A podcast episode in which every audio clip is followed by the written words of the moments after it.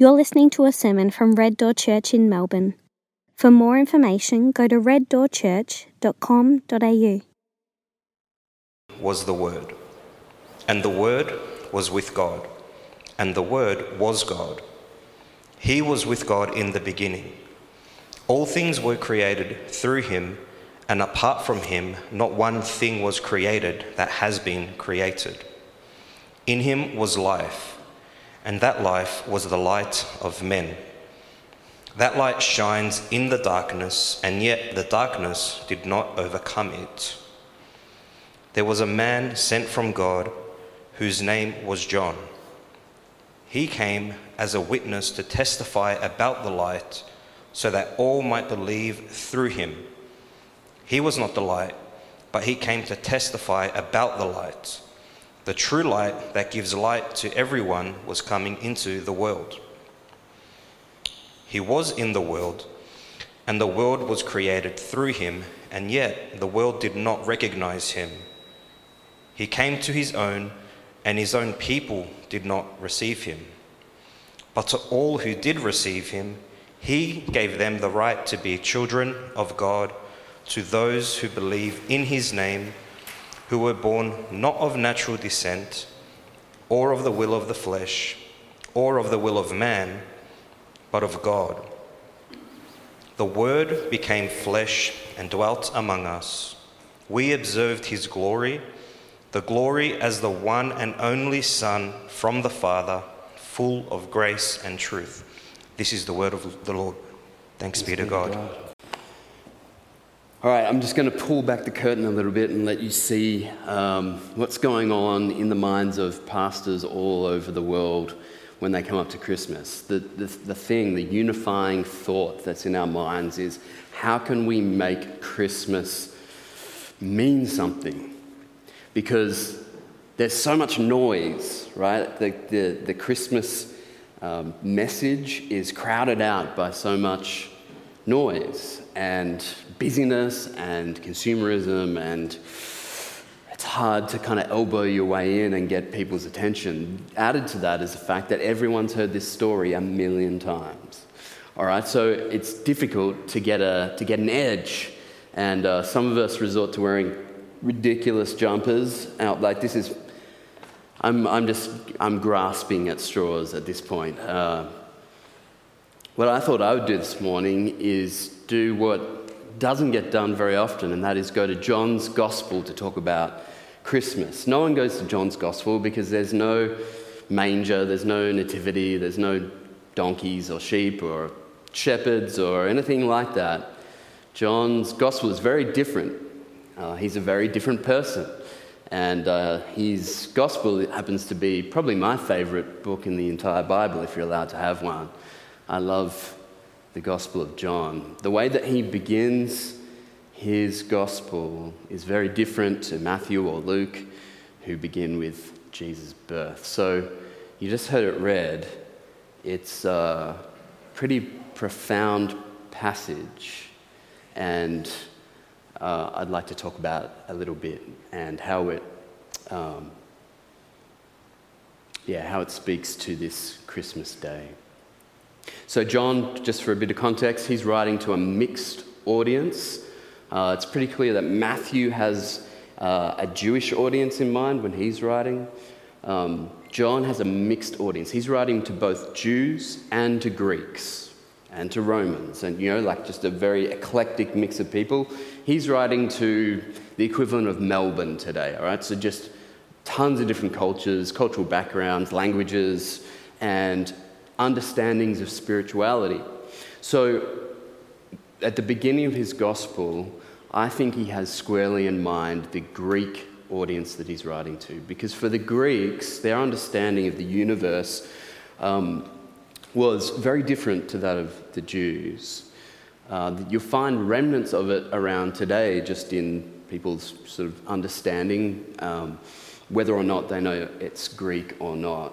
The idea the Greeks had was that rather than one God, that like the, the Jews understood there being one God, the Greeks had many, many, many gods, just uh, a pantheon of gods, literally all the gods. Um, they had gods for all kinds of things, and um, those gods kind of couldn't be trusted. Uh, if you've seen any of the sort of pop culture Greek god movies or books, these, these gods are tricksters, they're kind of pretty arbitrary. Sometimes they're just like messing with human beings, and so you can't really trust them, uh, though you still need to worship them, venerate them. What you can trust is what they call the Logos. The Logos, unlike the, the gods who kind of turn on a whim, the Logos is the Greek term for word. The, the English translation is word. So the Logos is the thing that keeps the universe from just spinning into chaos. The Logos is reason. Reason governs the universe. It's reason that keeps everything in balance and everything in check.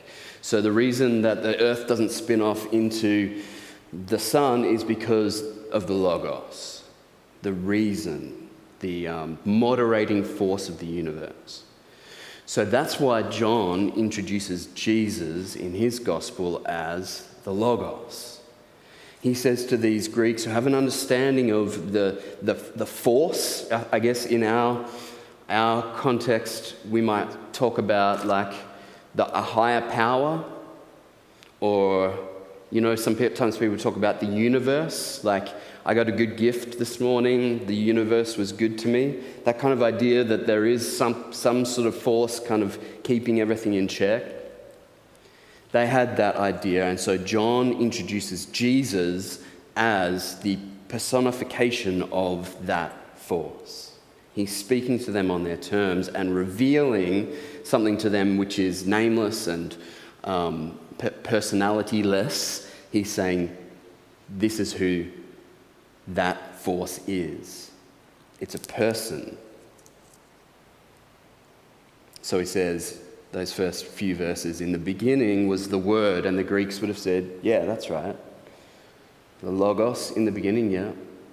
The Word was with God. Well, it kind of depends what you mean by our God, which God I guess, you know, we know the Jews believe in one God, so I guess that makes sense. Yep, the, the Logos, the, re- the reason was with God. The Word was God. Yep, we can accept that too. He was with God in the beginning. All things were created through Him, and apart from Him, not one thing was created that has been created. They're kind of on board with John at this point. He's got a weird kind of Jewish vibe running with his philosophy, but they kind of get where he's coming from. But then he goes and says something that is scandalous, something that would not have made sense to either Greeks nor Jews, and they weren't around at the time, but Muslims. Like it is a truth that scandalizes people of many, many faiths around the world today. It insults them, it outrages them. He says in verse 14, the Word became flesh and dwelt among us. We observed his glory, the glory as the one and only Son from the Father, full of grace and truth. That's a scandal. The idea that either the Logos, the governing force of the universe, or God, Yahweh, the one and only God, that he would become flesh. This is a scandal. Christmas is a scandal. They call it blasphemy, we call it Christmas.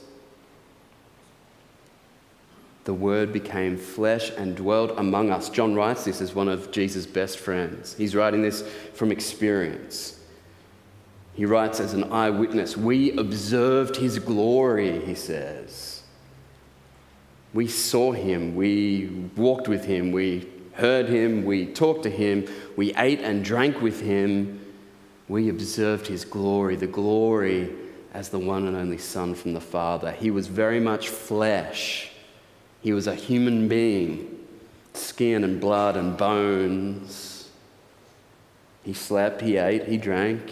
He did all the things that we do as human beings. He was very much flesh. But we observed his glory. He was unlike anything or anyone we've ever seen. This is because he is the Logos, he is God in human flesh. The reason that I love Jesus so much, once you move through all of the obvious answers to that, like he died for me, he loves me unconditionally, he prays for me, like somewhere on that list is just because I think he's the most impressive human being that's ever lived. I want to be like Jesus. That's not a trite, like Sunday school thing to say. I desperately want to be more like him. He is everything I want to be is what He is in fullness. I want my children, my son and my daughter, to grow up to look and act and behave like Jesus. He's the greatest man who's ever lived. He's full of grace and truth. It's, I love that about him.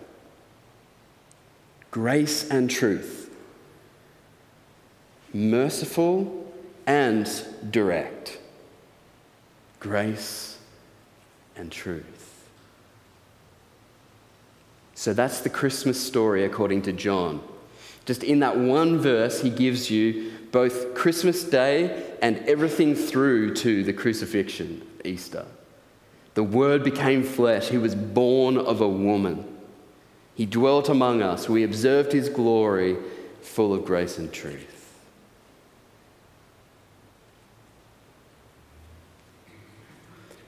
once again, it's kind of hard for us to grasp how earth shattering this truth is because we've heard it a million times, right? Well, of course, God became a human being. But if you stop and think about it, that's a stunning idea.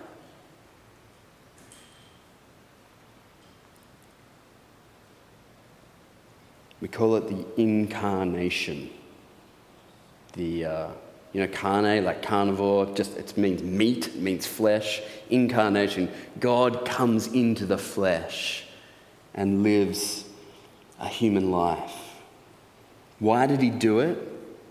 If this is such an outrageous idea, if it risks blasphemy, accusations of blasphemy and scandal, why did he do it? He tells us this best friend of Jesus, tells us a couple of chapters later, doesn't he?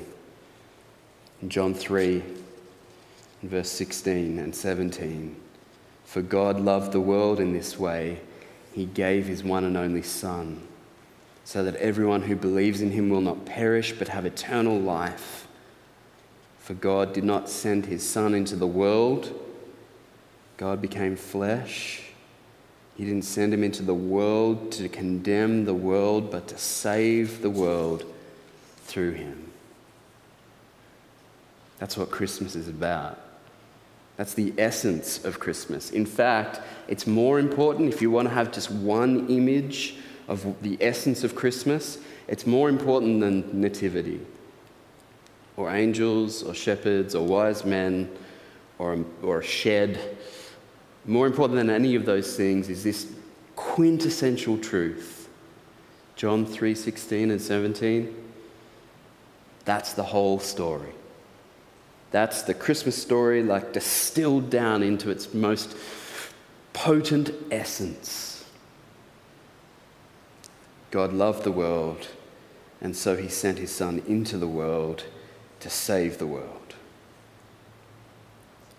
God loves the world, and so He sees a world full of brokenness and darkness. If you were here yesterday, you would have heard a short account of just some of the darkness we experience in this world. It's part of the human condition to experience suffering. And so he sends his, world, his son into the world to bring light and life. The world is dark and people are dying. So God brings light and life. Verse 4 and 5 of our reading says, In him was life. And that life was the light of men, that is, human beings. That light shines in the darkness, and yet the darkness did not overcome it. Jesus' life and his light are powerful enough to overcome darkness. Darkness representative of pain, suffering, brokenness, sin, death, condemnation, evil. All of the things that make this life at times unbearable. In his incarnation, the Christmas morning, through to his death, burial, and resurrection, Jesus brings life and light. And that life that he brings is not just freedom in the present. You know, this morning, each morning, I just spend a short amount of time, the first thing I do, just contemplating God's love for me.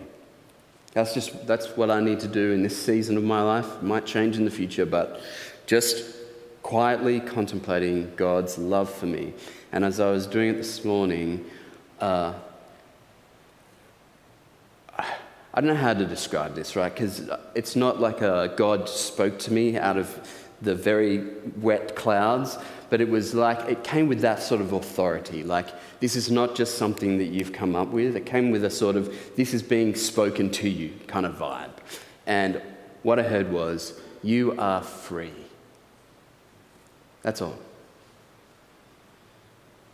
So, because God loves me deeply, deeply enough to send his son into the world, not just to live a human life, but to die in my place, because he loves me like that, I am free.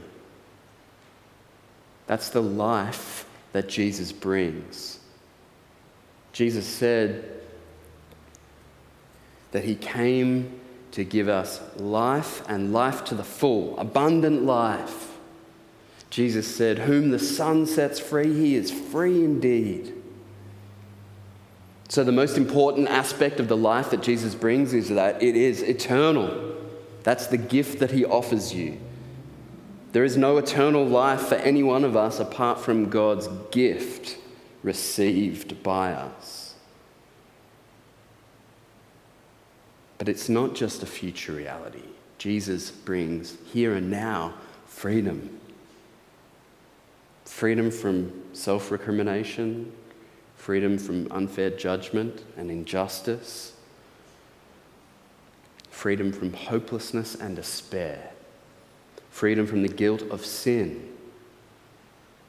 In him was life, and that life was the light of all people. Now, the tragedy of this Christmas story this Christmas story has everything in it.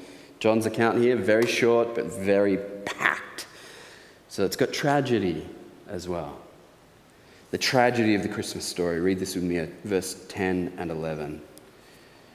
He, Jesus, was in the world, and the world was created through him, and yet the world did not recognize him.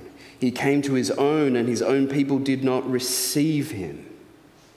That's the tragedy of all of the Gospels. It's actually the tragedy of the entire Bible. That's in the entire Bible, at some level, is God visiting his people with grace and them rejecting him. He was in the world. Think about that. Imagine you have created the world. In the beginning was the Word, the Word was with God, the Word was God. Through him, all things were created. Nothing has been created that he did not create, is what John says. So he's created the world and now he's walking around inside of it.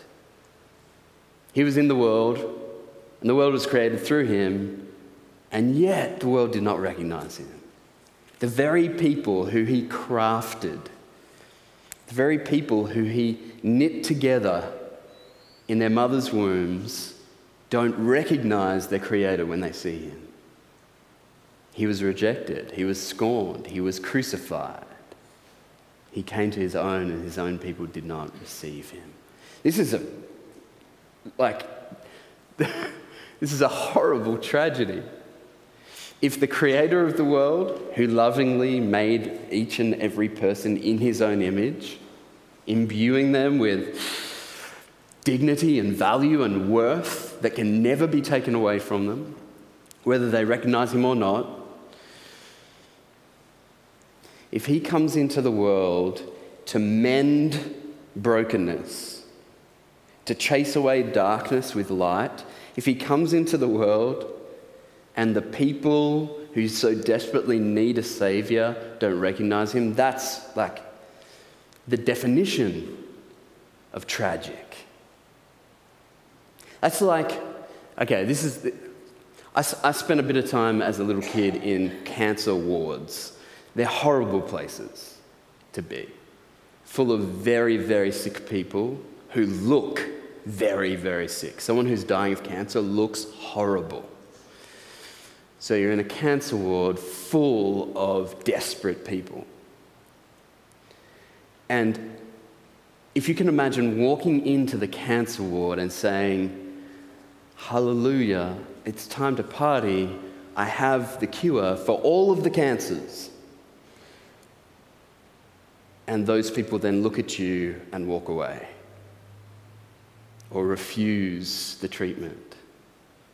That's like a shadowy analogy for this. Jesus comes with the cure for eternal sickness, and yet no one recognized him, no one received him. Now, the good news is that this doesn't need to be the case. Because John goes on, verse 12, he says, But, thank God for that, but, but, to all who did receive him, he gave them the right to be children of God, to those who believe in his name. So, this is the, the, the situation for each one of us this morning. Christmas reminds us that God became flesh for our sake. God came into the world to save the world, not to condemn it. God came to bring light and life. And I imagine if you're here this morning on a rainy Christmas morning when you could be doing a 10,000 other things, you could still be in your jammies, you could be, I don't know, popping the first cork for the day. I, I, I wouldn't, but I don't know. You, you, you do what you need to do. You could be doing anything right now. The fact that you're here, I, I assume you're here because you have received Him. You have received Him. But if you have not received Him, then you need to know that it's as simple as this to all who did receive him, he gave them the right to be children of God. What does that look like? It looks like believing in his name. That is, his name being representative of him, who he is. We've heard that he is the eternal Logos. He is the governing force of the universe. He is the creator of all things and all people, including you. And we've heard that he became a baby scandalously became a helpless baby